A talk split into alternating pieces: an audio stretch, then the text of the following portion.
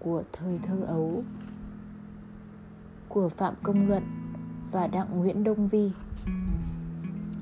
Ngày chúng tôi dọn về nhà mới, má chồng tôi tự tay chuẩn bị ba hũ đầy gạo, muối và nước như một lời cầu chúc cho cuộc sống mới của chúng tôi sẽ không bao giờ thiếu thốn. Tự trong tâm, tôi thầm khấn thêm một thứ vô hình nữa sẽ luôn tràn đầy trong căn nhà này. Những tiếng cười. Tâm niệm ấy xuất hiện trong tôi vào một trưa cuối năm khi tôi vừa từ Sài Gòn về đến nhà trên chuyến tàu đêm. Vì mệt quá, tôi quẳng ngay hành lý và nằm ngủ nướng đến tận trưa lắc trên chiếc giường nhỏ cạnh cửa sổ. Bất chợt, sau giấc ngủ sâu khoan khoái, tôi bị đánh thức bởi tiếng cười. Đó là ba mẹ và các em tôi đang ngồi quây quần bên hiên nhà sau khi ăn cơm trưa. Chắc hẳn đó là khi ba và mẹ cùng nhắc lại một hành động ngộ nghĩnh nào đó của em tôi ngày xưa, khi nó mới lên 2 tuổi. Hoặc đó là khi bà nhắc lại một chi tiết trong chuyện Aziz Nesin mà cả nhà đều đọc. Những câu chuyện đó vẫn thường được nhắc lại và lần nào chúng tôi cũng bò lăn ra mà cười. Rộn rã và bình yên.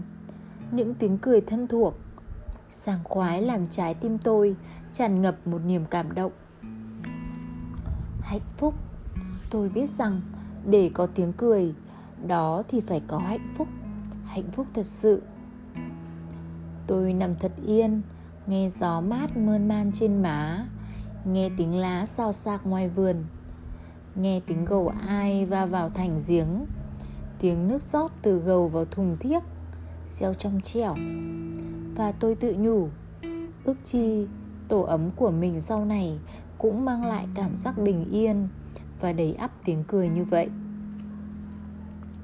Một ngày cuối năm, cô bạn thân tíu tít gọi điện khoe rằng tết này hai vợ chồng không đi đâu cả.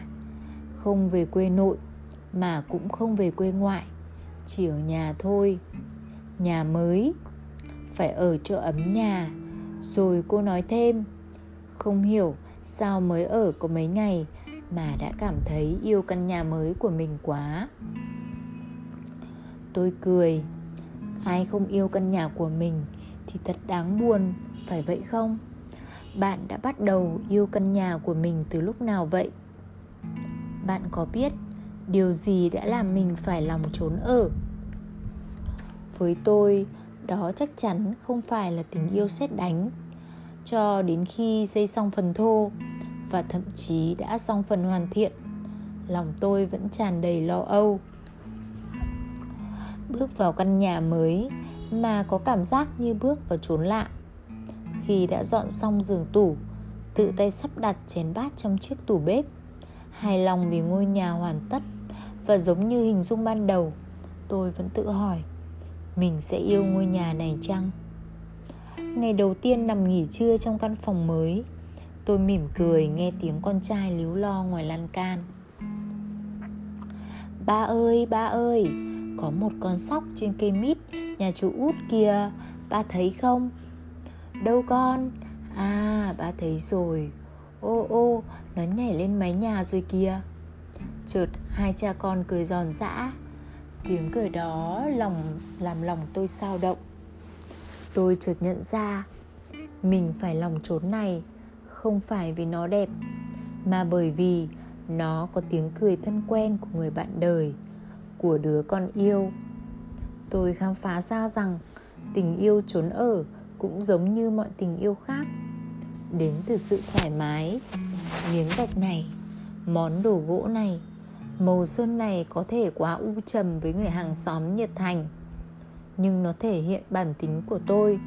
Nó khiến tôi thấy mình là mình. Vậy là đủ. Tôi chợt nhận ra tình yêu đến khi tôi bắt đầu nhìn thấy những điều không hoàn hảo.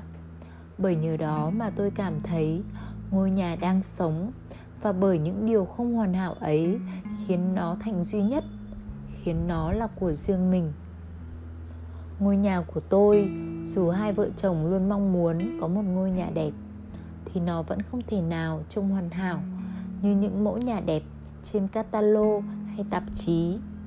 Đó là căn nhà của một người ưa thích bài trí và yêu nghệ thuật, nhưng cũng là căn nhà có cậu con trai nghịch ngợm và tò mò. Nhà của một phụ nữ rất thích làm bếp, nhưng đôi khi lơ đãng nhà của một đôi vợ chồng ưa tiếp đón bạn bè. Nhà có ba mẹ già thỉnh thoảng ghé thăm.